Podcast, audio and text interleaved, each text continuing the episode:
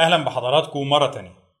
في الفيديوهات اللي فاتت إحنا اتعرفنا مع بعض على بدايات الحرب الفرنسية والهندية وتعرفنا على الخسائر البريطانية في بدايات الحرب دي.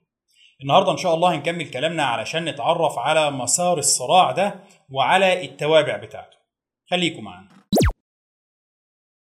طبعا زي ما شفنا في الفيديو اللي فات اندلاع الصراع في العالم الجديد وتوسع نطاقه أدى لإعلان الحرب رسميا ما بين بريطانيا وما بين فرنسا سنة 1756 ومع إعلان الحرب رسميا بروسيا والنمسا هم كمان بيجهزوا نفسهم للحرب. النمسا كانت عايزة تستعيد الأراضي اللي خسرتها في حرب الوراثة النمساوية والأهم إنها كانت عايزة تستعيد هيبتها وكرامتها المهدرة. بينما بروسيا على الجانب الآخر كانت بتستعد للدفاع عن مكتسباتها وكانت بتستعد لتأكيد وضعها الجديد كقوة أوروبية كبرى لا يمكن تجاوزها. وعلشان كده بعد إعلان الحرب ما بين بريطانيا وفرنسا بأقل من ثلاث شهور قوات بروسيا بتبدأ تحركاتها في قلب أوروبا وبتبدأ الحرب ما بين بروسيا وما بين النمسا. طبعا النمسا اللي هي كانت اتحالفت مع بريطانيا ضد فرنسا في حرب الوراثة النمساوية بتقرر إنها ما تكررش الغلطة دي تاني. لأن بريطانيا في الحرب السابقة دورت على مصلحتها بس وتجاهلت المصالح النمساوية. وعلشان كده النمسا في الحرب دي بتتحالف مع فرنسا. وكرد فعل مباشر بريطانيا وبروسيا بيتحالفوا هم كمان مع بعض ضد النمسا. وبكده بتكون اشتعلت حرب السنوات السبع اللي هي حرب جديدة من الحروب الضخمة الطاحنة اللي بتشمل كل القوى الأوروبية تقريبا. إحنا مش هنناقش حرب السنوات السبع بالتفصيل لأن دي حاجة محتاجة مجلدات لكن يهمنا هنا نعرف عنها كام نقطة صغيرين. تاريخ أوروبا من نهاية العصور الوسطى ولحد المرحلة دي هو عبارة عن سلسلة من الحروب الضخمة اللي بتتورط فيها كل القوى الأوروبية تقريبا. بل وبعد الحرب دي برضه بيستمر نفس المسلسل. أوروبا هي أكتر مكان في العالم حصلت فيه حروب في ال 500 أو ال 800 سنة اللي فاتوا بلا منازع. فكون إن حرب السنوات السبع دي كانت حرب ضخمة أو حرب طاحنة ده في حد ذاته ما يخليهاش حرب مميزة. عادي يعني. أوروبا شافت أسوأ منها كتير قبلها وبعدها. إنما الشيء اللي ممكن يخلي الحرب دي مختلفة هو اتساع نطاقها الجغرافي. الحرب ما كانتش بس بتدور على أراضي أوروبا لكنها امتدت علشان تشمل جميع أنحاء العالم تقريبا. لأنه مع اتساع نطاق النفوذ الأوروبي بحيث إن هو بقى يشمل العالم الجديد ومناطق زي الهند وشرق آسيا الحروب الكبرى في أوروبا بقى معناها حروب وصراعات في كل مناطق النفوذ الأوروبية. وعلشان كده تأثير الحرب دي بيمتد من أول المستعمرات في العالم الجديد وصولا لمناطق زي الهند والفلبين. بشكل يخلي الحرب دي هي أقرب شيء ممكن لمفهوم الحرب العالمية. في نقطة تانية مهمة برضو بخصوص حرب السنوات السبع وهو إنه بالرغم من وجود تحالفات ما بين أطراف الحرب المختلفة وإن بريطانيا كانت متحالفة مع بروسيا في جانب وفرنسا متحالفة مع النمسا في جانب آخر إلا إن التحالف ما كانش معناه التشابك أو الارتباط المباشر. يعني نقدر نقول إن الحرب دي كان لها مسارين شبه منفصلين. المسار الأول وهو ده اللي يهمنا أو يعنينا هنا هو الصراع البريطاني الفرنسي واللي بيمتد في جميع أنحاء العالم تقريبا. المسار الثاني للحرب هو الصراع البروسي النمساوي وده كان مسرحه الأساسي هو قلب أوروبا. وده ما يهمناش كتير قوي هنا. السبب اللي مخليه مش مهم بالنسبة لنا بخلاف الصراعات الأوروبية السابقة هو إن ارتباطه بالصراع ما بين بريطانيا وفرنسا أو الصراع في العالم الجديد كان محدود لدرجة إن حرب السنوات السبع نفسها لما بتنتهي بتنتهي على مرحلتين أو بموجب معاهدتين. معاهدة ما بين بريطانيا وفرنسا ومعاهم أسبانيا اللي هي بتدخل الحرب لاحقا زي ما هنشوف بعد كده ومعاهدة تانية ما بين بروسيا والنمسا ومعاهم ساكسونيا علشان تنهي الحرب في قلب أوروبا. طيب بعد ما فهمنا الوضع بالنسبة لحرب السنوات السبع خلينا نسيب الحروب في أوروبا ونرجع مرة تانية نشوف الوضع في العالم الجديد. بعد الهزيمة البريطانية المروعة لحملة برادوك وبعد انتصارهم المحدود في نوفا سكوشيا وطرد الأكاديين منها الحرب بتستمر ما بين الطرفين. حاكم فرنسا الجديدة بيبعت قوة تهاجم حصن بريطاني اسمه فورت بول وبتقدر فعلا في الهجوم المفاجئ ده تحقق انتصار قوي وبيقتلوا أو يأسروا أغلب اللي كانوا موجودين في الحصن. والأهم هو إنهم بينجحوا في إحراق كمية ضخمة من البارود والذخيرة.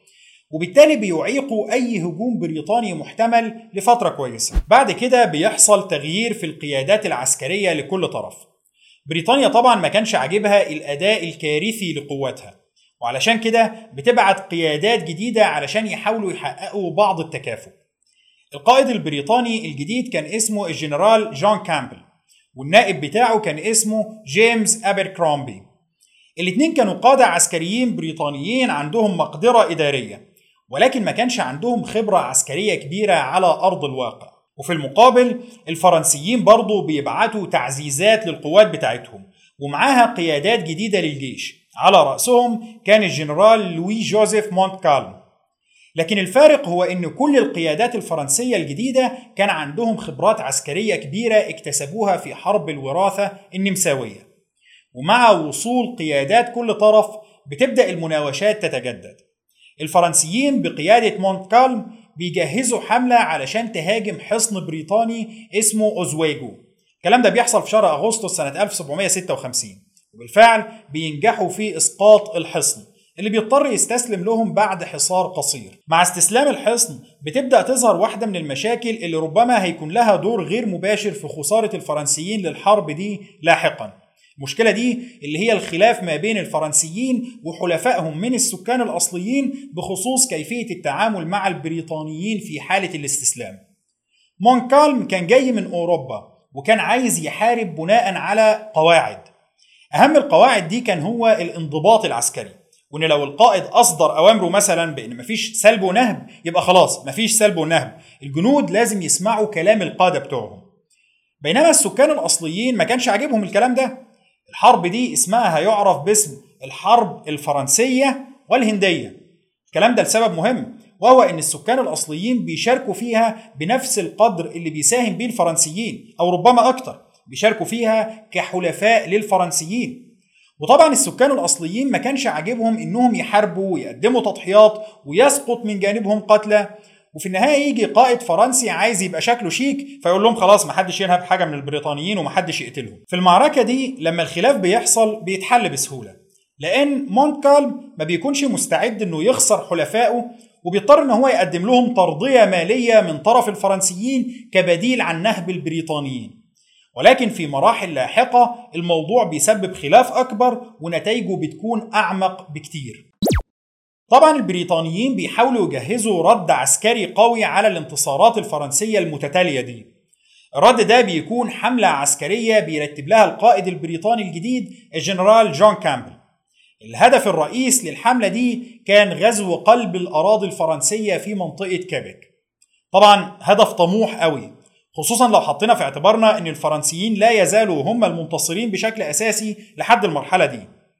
وعلشان كده بالرغم من إن الحملة بتاخد وقت طويل لحد ما بيتجهز لها وبتبقى أخيرا مستعدة للانطلاق إلا إن التعليمات بتيجي من لندن بتغيير مسار الحملة دي بحيث إنها بدل ما تتجه لكيبك لأ تروح تهاجم قلعة لويسبرج ده هدف أسهل وأقرب للتحقق وهيخلي أسهل علينا بعد كده إن إحنا نهاجم كيبك لأنه لويسبرج هي اللي بتتحكم في المدخل البحري لكيبك. وخصوصا برضو إن البريطانيين نجحوا بالفعل سنة 1745 في إسقاطها أثناء حربهم الأخيرة مع الفرنسيين. وخصوصا إن البريطانيين نجحوا في عزل لويسبرج بريا بعد إسقاطهم لحصن بوسيجو الفرنسي. الحملة البريطانية بتتحرك في شهر أغسطس سنة 1757 في طريقها للهجوم على لويسبرج ولكن اللي ما بيكونوش عاملين حسابهم عليه هو إن الأسطول الفرنسي كان قدر يهرب من الحصار البحري اللي كانت بريطانيا فرضته على السواحل الفرنسية. وكان قدر يبعت عدد من السفن الفرنسية لدعم المستعمرات في العالم الجديد. وبالتالي مع وصول الحملة البريطانية بتتفاجئ بقوة بحرية فرنسية أضخم منها. وطبعا في مواجهة قوة متفوقة البريطانيين بيضطروا للانسحاب مرة تانية لنيويورك. ومع وصولهم لنيويورك بيكتشفوا إنه أثناء غيابهم الفرنسيين هاجموا واحدة من أهم الحصون البريطانية على حدود أوهايو اللي هي قلعة فورت ويليام هنري. الحصن ده كان واحد من الحصون البريطانية المهمة على حدود أوهايو. كان موجود ما بين مناطق نفوذ مستعمرة نيويورك وما بين مناطق كندا الفرنسية. وكان يعتبر هو حائط الصد البريطاني الأساسي اللي بيمنع الهجمات الفرنسية من التوغل في منطقة نيويورك. الفرنسيين بيستغلوا غياب قسم كبير من القوات البريطانية في محاولتهم الفاشلة لغزو لويسبرج وبيحشدوا قوة ضخمة جدا. حوالي 6000 جندي فرنسي ومعاهم 2000 مقاتل من السكان الأصليين. طبعا دي كانت أعداد ضخمة جدا مقارنة بأعداد القوات اللي بتشارك في معارك في الفترة دي. ولكن الفكرة أن الفرنسيين نفوذهم كان ممتد في مساحات ضخمة جدا في عمق القارة الأمريكية. ومع احتدام القتال الفرنسيين بيحاولوا يحشدوا حلفائهم من السكان الأصليين من كل مكان في القارة. في مقاتلين من قبائل بعيدة جدا بيسافروا لمسافات طويلة علشان يدعموا الفرنسيين في القتال. وطبعا علشان يحصلوا على نصيب من الغنائم. ومع تحرك الأعداد الضخمة دي كلها للهجوم على الحصن البريطانيين ما بيكونش عندهم فرصة. كل البريطانيين الموجودين في الحصن كانوا أقل من 2500 في مقابل 8000 مقاتل تقريبا. بعد حصار ومناوشات استمروا كام يوم بس في شهر أغسطس سنة 1757 بيقرر البريطانيين المحاصرين إن هم يستسلموا. وبيتم الاتفاق على إنهم يسلموا القلعة وينسحبوا منها في مقابل إن الفرنسيين هيضمنوا سلامتهم أثناء الانسحاب. وبالفعل بيتحرك البريطانيين المحاصرين للخروج من القلعة. كان الاتفاق هنا إنهم هيخرجوا حاملين الأسلحة بتاعتهم بشكل رمزي. هيشيلوا الأسلحة والأعلام بتاعتهم مرفوعة ولكن بدون ذخيرة. وهنا مقاتلو السكان الأصليين ما بيعجبهمش الموضوع. إحنا جايين نحارب جايين نحارب وننتصر وناخد غنايم. إيه بقى قصة الأوروبيين الجبنة اللي رافضين يحاربوا دول؟ ويعني إيه مفيش غنايم؟ المصادر الفرنسية والبريطانية بتختلف في وصف الأحداث في اليوم ده. الرواية الفرنسية بتقول إن السكان الأصليين هاجموا البريطانيين أثناء انسحابهم ونجحوا بالفعل في قتل حوالي 200 فرد منهم. قبل ما القوات الفرنسية تنجح في السيطرة على الوضع وتأمين خروج باقي البريطانيين. بينما الرواية البريطانية بتسمي الحدث ده مذبحة فورت ويليام هنري وبتلقي اللوم على الفرنسيين في إنهم حرضوا السكان الأصليين على القتال. وبتتكلم عن عدد قتلى يقارب ال 1500 بريطاني. بالرغم من إنه كل طرف هيعتبر إن روايته هي الصحيحة إلا إن الأحداث اللاحقة بترجح كفة الرواية الفرنسية أكتر. لأن من بعد المعركة دي علاقة الفرنسيين بالسكان الأصليين بقت سيئة وجانب من أسباب تدهورها كان غضب السكان الأصليين من منعهم من قتال البريطانيين.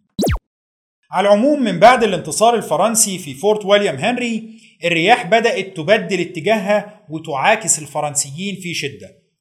الانتصار الفرنسي في فورت ويليام هنري بيحصل في شهر أغسطس سنة 1757 لحد نهاية السنة دي اللي هي سنة 1757 ما بيكونش فيه أحداث ضخمة. خلاص الشتاء قادم وده الوقت اللي كل طرف فيه يبدأ يحصن نفسه ويستعد لعبور الشتاء. ولما يجي الربيع نبقى نرتب بقى الحملات عسكرية جديدة. ولكن الفرنسيين في المرحلة دي بيتعرضوا لمشكلتين. المشكلة الأولى هي ضعف موسم الحصاد في المستعمرات الفرنسية. بسبب الطقس السيء وبسبب انشغال المستعمرات بالحرب وبسبب مشاكل إدارية وربما فساد قادة المستعمرات دي. لكن المحصلة النهائية هي موسم حصاد أقل من المتوقع. واللي زود الطين بلة هنا هو إن مفيش إمدادات تقريبا وصلت للفرنسيين من فرنسا. بسبب إن بريطانيا كانت رجعت احكمت الحصار البحري على السواحل الفرنسية مرة تانية علشان يقدروا يمنعوا السفن الفرنسية من الوصول للعالم الجديد وعمل أي مفاجآت جديدة غير سارة للبريطانيين هناك. والمشكلة الثانية بالنسبة للفرنسيين كانت متعلقة بعلاقتهم بالسكان الأصليين. أثناء الحملة الفرنسية على فورت ويليام هنري اتجمع زي ما قلنا حوالي 2000 مقاتل من قبائل متعددة بتفصل بينها مساحات شاسعة. المقاتلين دول بعضهم كان من أماكن معزولة نسبيا بشكل كبير. ومع الزحام الشديد في ساحات القتال بعضهم بيلقط مرض الجدري. وطبعا مع قدوم الشتاء المقاتلين دول بيرجعوا مرة تانية لقبائلهم الأصلية. وده بينشر المرض على نطاق واسع جدا. وبيقتل أعداد كبيرة من السكان الأصليين. وبطبيعة الحال قبائل كتير من السكان الأصليين ما بقاش عندهم استعداد يحاربوا مع الفرنسيين ولا حتى يتعاملوا معاهم إن شاء الله تعاملات تجارية لأنهم كانوا عايزين يتجنبوا بأي شكل التعرض للمرض القاتل ده مرة تانية. وبكده موقف الفرنسيين بيبدأ يتحول من إنهم كانوا متفوقين عسكريا بشكل كبير جدا على البريطانيين لأنهم بيتحولوا تدريجيا لمجموعات معزولة بتعاني من نقص في الغذاء. وبيعانوا من إن تحالفاتهم مع السكان الأصليين بقت تحالفات غير مستقرة. وعلى الجانب الآخر البريطانيين ما كانش عاجبهم أنباء الهزائم والإخفاقات المتكررة في العالم الجديد. وبعد مذبحة فورت ويليام هنري الحكومة البريطانية في لندن بتقرر إن هي هتتدخل بمنتهى القوة. الحكومة البريطانية هنا بتحط هدف أساسي لها وهو السيطرة على كل أراضي فرنسا الجديدة. واللي كان أهم جزء فيها هو منطقة كيبك. بس إسقاط كيبك مش بالسهولة دي. دي أقوى معقل لفرنسا في العالم الجديد. وعلشان كده البريطانيين بيقرروا إنهم هيبدأوا بعزل كيبك عن فرنسا. طيب هنعزلها إزاي؟ بيلاقوا إن الطريق الأساسي هنا هو السيطرة على لويسبرج لويسبرج كانت هي اللي بتتحكم في المدخل البحري لكندا. وعلشان كده اللي يسيطر عليها يقدر بسهولة يمنع وصول أي إمدادات لكندا من أوروبا. طيب بس البريطانيين حاولوا بالفعل يسيطروا على لويسبرج وفشلوا. البريطانيين هنا بيقرروا إنهم يواجهوا كل أسباب فشلهم في المرات السابقة ويعالجوها. واحدة من أهم أسباب فشل حملتهم الأولى كان إن السفن الفرنسية نجحت في الوصول للويسبرج وكانت متفوقة على السفن البريطانية المهاجمة. البريطانيين هنا علشان يعالجوا النقطة دي بيشددوا الحصار على سواحل فرنسا. علشان يمنعوا أي نجدة فرنسية من الوصول للعالم الجديد. ولما الفرنسيين بيحاولوا يعملوا مناورة ويبعتوا جزء من الأسطول الفرنسي الموجود في البحر المتوسط علشان هو اللي يوصل للعالم الجديد ويدعم الفرنسيين هناك البريطانيين بيطردوهم وبيصطدموا بيهم بالقرب من السواحل الأسبانية في معركة اسمها معركة قرطاجنة المعركة دي بتحصل في شهر فبراير سنة 1758 ومع هزيمة الأسطول الفرنسي في المعركة دي ما بيبقاش فيه سفن متاحة للدفاع عن لويسبرج غير 11 سفينة فرنسية فقط. السبب الثاني للهزائم البريطانية السابقة كان ضعف أعداد الجنود أو ضعف مستوى وخبرة القادة بتوعهم. وهنا البريطانيين بيقرروا إنهم ما يبخلوش. بريطانيا بتجهز حملة بقيادة جنرال اسمه جيفري أمهرست. واللي كان عنده خبرة عسكرية كبيرة اكتسبها من مشاركته في حرب الوراثة النمساوية. وبعدها شارك في حرب السنوات السبع نفسها ولكن كان مشارك فيها في المعارك اللي دارت في قلب أوروبا. خلينا فاكرين اسم الجنرال ده لأننا هنرجع له كتير في الفيديوهات الجاية خصوصا فيما يتعلق بمسألة الحروب البيولوجية ضد السكان الأصليين. لكن اللي يهمنا دلوقتي هو أنه كان جنرال عنده خبرة عسكرية كبيرة. وبريطانيا بتحطه على رأس حملة ضخمة جدا. الحملة دي كانت مكونة من حوالي 26 ألف جندي وبحار بريطاني. العدد الضخم ده بيكون على متن 150 سفينة ناقلة للجنود و40 سفينة حربية. طبعا دي قوة ضخمة جدا خصوصا لو حطينا في اعتبارنا إنهم جنود بريطانيين نظاميين ومدربين جيدا. مش زي جنود الميليشيات في العالم الجديد. وخصوصا برضو إذا عرفنا إن لويسبرج كان بيدافع عنها حوالي 7000 جندي فقط. 7000 جندي معاهم 11 سفينة في مقابل 26000 جندي وبحار معاهم 40 سفينة حربية. طبعا الأرقام هنا كانت بتميل بشدة لصالح بريطانيا. وعلشان كده لويسبرج بتتبنى سياسة دفاعية محضة. لويسبرج بتعتمد على الحصون القوية بتاعتها علشان تحاول تصمد. أما في مواجهة التفوق البحري البريطاني فالفرنسيين بيلجأوا لسياسة ذكية وهي إنهم بيغرقوا خمس سفن من أصل ال 11 سفينة بتوعهم في مدخل الميناء علشان يسدوه وبالتالي يمنعوا دخول السفن البريطانية فيه لأن طبعا دخول السفن البريطانية للميناء كان هيبقى معناه سقوط المدينة. القوات البريطانية بتتحرك في اتجاه لويسبرج في نهايات شهر مايو سنة 1758 لكنها ما بتقدرش تبدأ حصار للمدينة قبل يوم 8 يونيو لما الجو بيكون اتحسن شوية.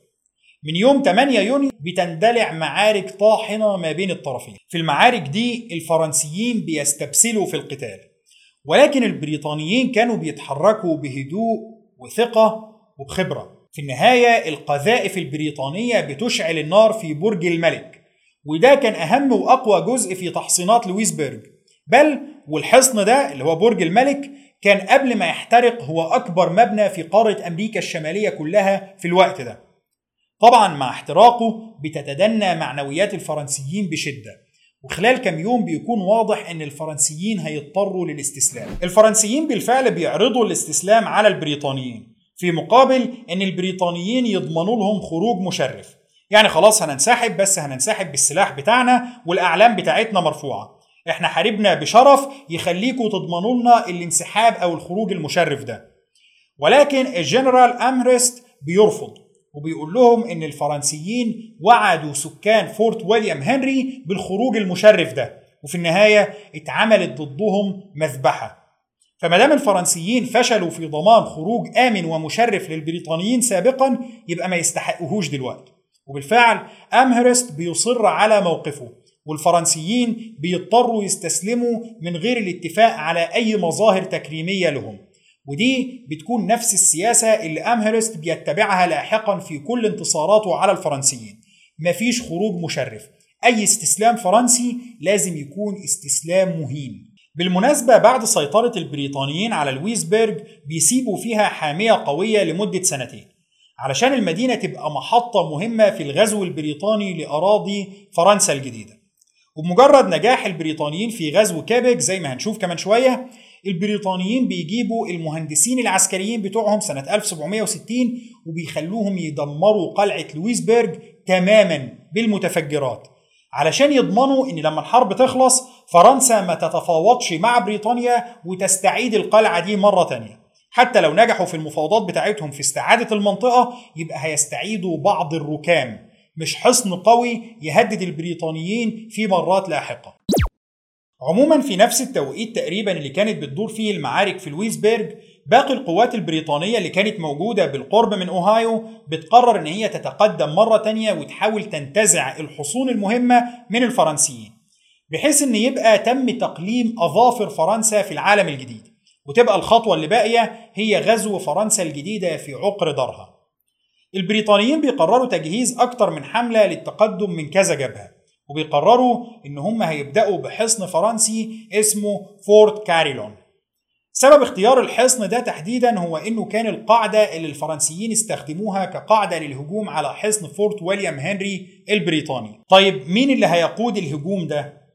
في الوقت ده كان الجنرال جون كامبل اللي هو كان القائد العام للقوات البريطانية في قارة أمريكا الشمالية كان تم استدعائه لبريطانيا بعد الهزايم الكبيرة اللي تعرض لها.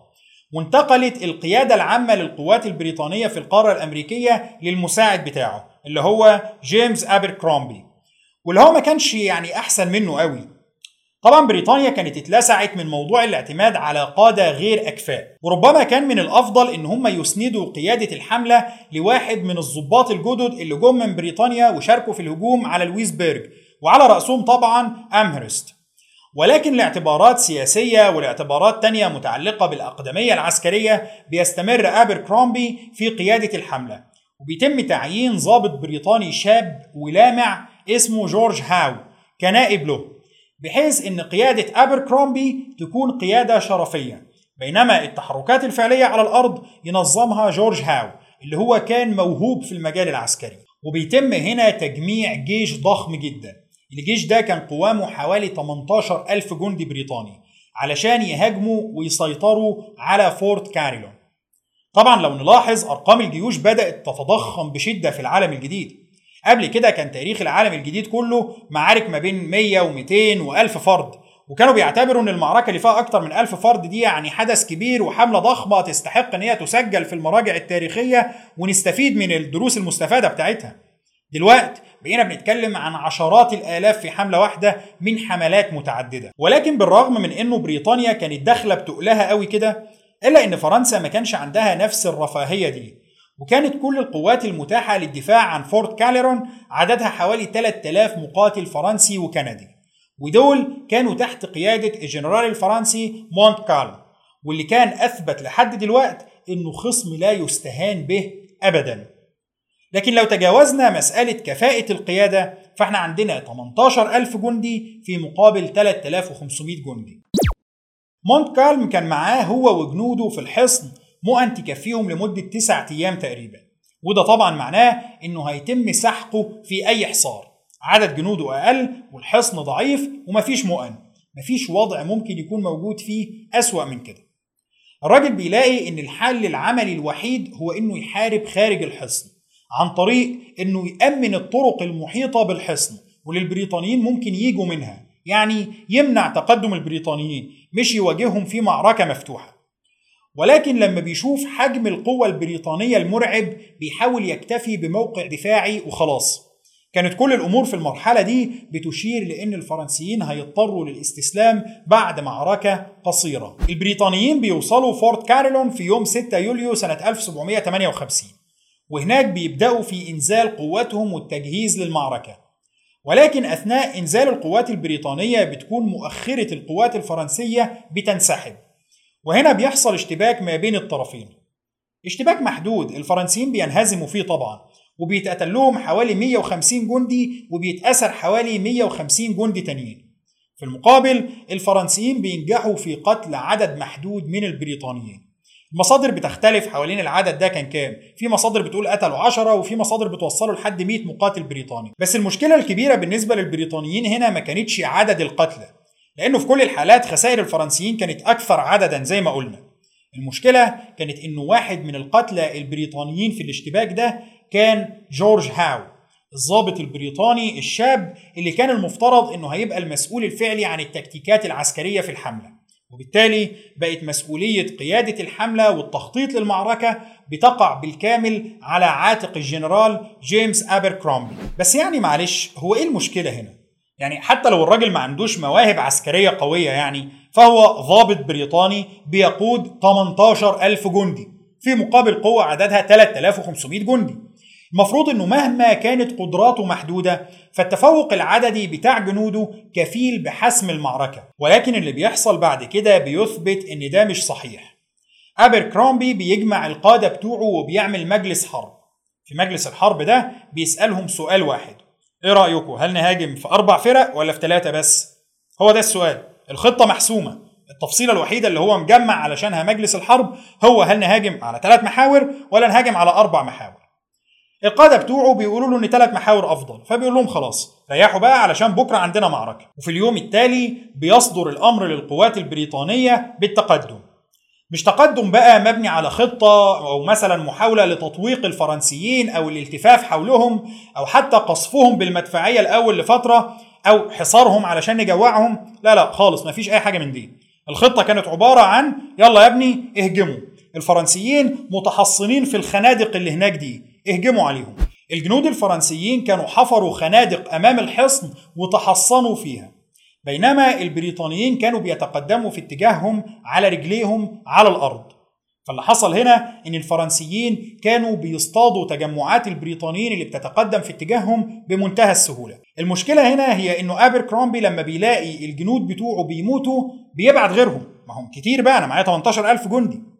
المعركة بتستمر لحد ما بيكون واضح إنها لو استمرت بالشكل ده هيتم إبادة الحملة البريطانية كلها.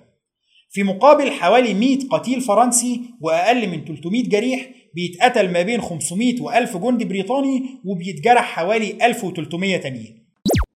طبعا نتيجة زي دي بتعتبر نتيجة كارثية بالنسبة للمجهود الحربي البريطاني. فرنسا بتنجح في الاحتفاظ بحصن فورت كاريلون وبالتالي رغم إنه بريطانيا بتنجح في تحقيق انتصارات على أكتر من جبهة تانية إلا إن الصمود الفرنسي في فورت كارلون بيأجل سقوط فرنسا الجديدة سنتين تقريبا. ربما كان في جانب إيجابي واحد بالنسبة لبريطانيا في الهزيمة دي وهو إنها تسببت في استدعاء الجنرال أبركرومبي للندن وبيحل محله الجنرال أمهرست المنتصر في لويسبرج واللي هيكون مسؤول لاحقا عن طرد الفرنسيين من أمريكا وكندا بالكامل. هنقف لحد هنا النهارده إن شاء الله والأسبوع الجاي نكمل كلامنا.